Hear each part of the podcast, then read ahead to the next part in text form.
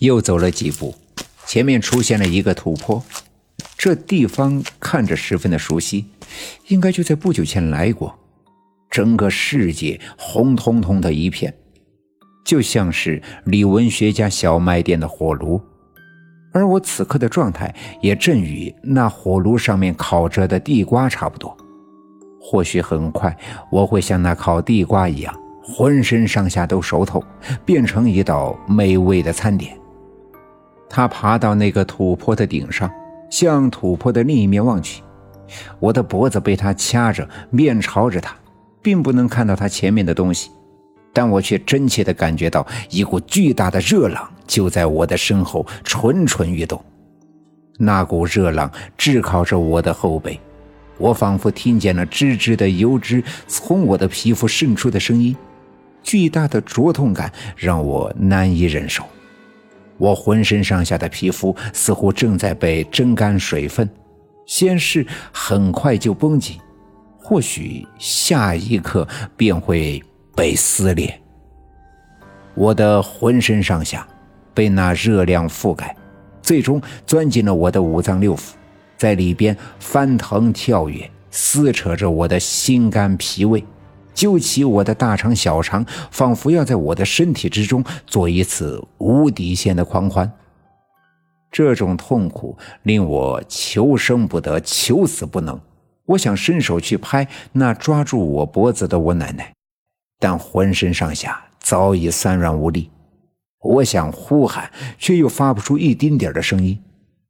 我只好用眼睛死死地盯着我奶奶，眼神中有哀怨。有乞求，有恐惧，更有愤怒。我不知道为什么，那个疼我、爱我、更用生命保护着我的我奶奶，此刻为什么会变得如此的狰狞？于是，刚才的那种陌生的感觉越来越强。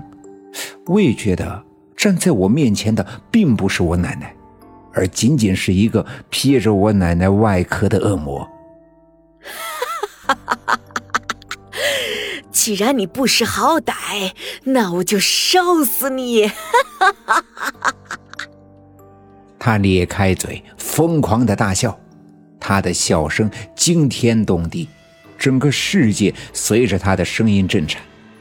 土坡上扬起漫天的灰尘，我身后的热浪随着他的笑声一股又一股的奔袭过来，我仿佛闻到了自己的皮肉烧焦的味道。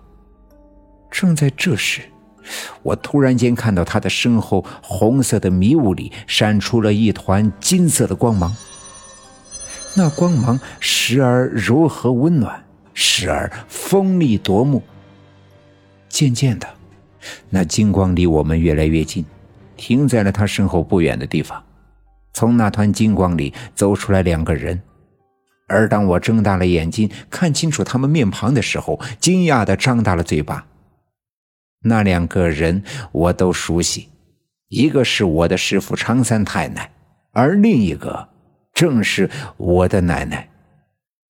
我不禁惊呆了，而转瞬间似乎又想明白了：这个抓着我脖子试图将我烧死的，看来真的不是我奶奶。或许正如我刚才猜想的，他只是披着我奶奶的外壳的恶魔。于是，刚才那种强烈的陌生的感觉便可以找到原因。他对我做出的种种的一切的反常都能得到合理的解释。看到常三太奶和我奶奶，我的心里异常的高兴，仿佛在一个漫无边际的大海中漂浮已久的人，终于看到了一个可以供我栖息的小岛。而与此同时，我也感觉到了身后的异常。嚯的一声，转过身，他正面掐着我的脖子，我的脸正冲着他，所以在刚才看到的是他身后的常三太奶和我奶奶，在他转身的时候，我便自然的背对着我奶奶，而我看到的却是刚才那个热量的来源。我又一次被眼前的景象惊呆。刚才那一股又一股的热浪的来源，竟然是那天我和奶奶在磨坊坍塌的一瞬间掉入的那个虚拟的幻境。所看到的那个吐着火的人间炼狱，和上次看到的一样。那个燃烧的通红的炕口上面站着三个人，正是包画匠李小军和三皇子。他们吃力地抬着一块巨大的方形的石板的三个角，这石头简直太大了，看起来一定特别的沉重。有一个脚没人抬，所以这块石头很难维持平衡，上下的摆动。于是他们三个人便随着身体的摆动左右踉跄，似乎马上就要摔倒。而此刻，我终于明白了。这个冒充着我奶奶将我从家里抓到这儿来，她的目的很直接，可能就是想要终结我的生命，让我的灵魂如同那包画匠李小军和三皇子一样禁锢在这里，去抬起那块巨大石板的第四个角。如果真的被他得逞，或许我们这四个十月初八出生的人便会硬生生的将这块石板抬起，而炼狱的入口便会大开。那些凶恶的妖魔跳到人间，横行于世，涂炭生灵。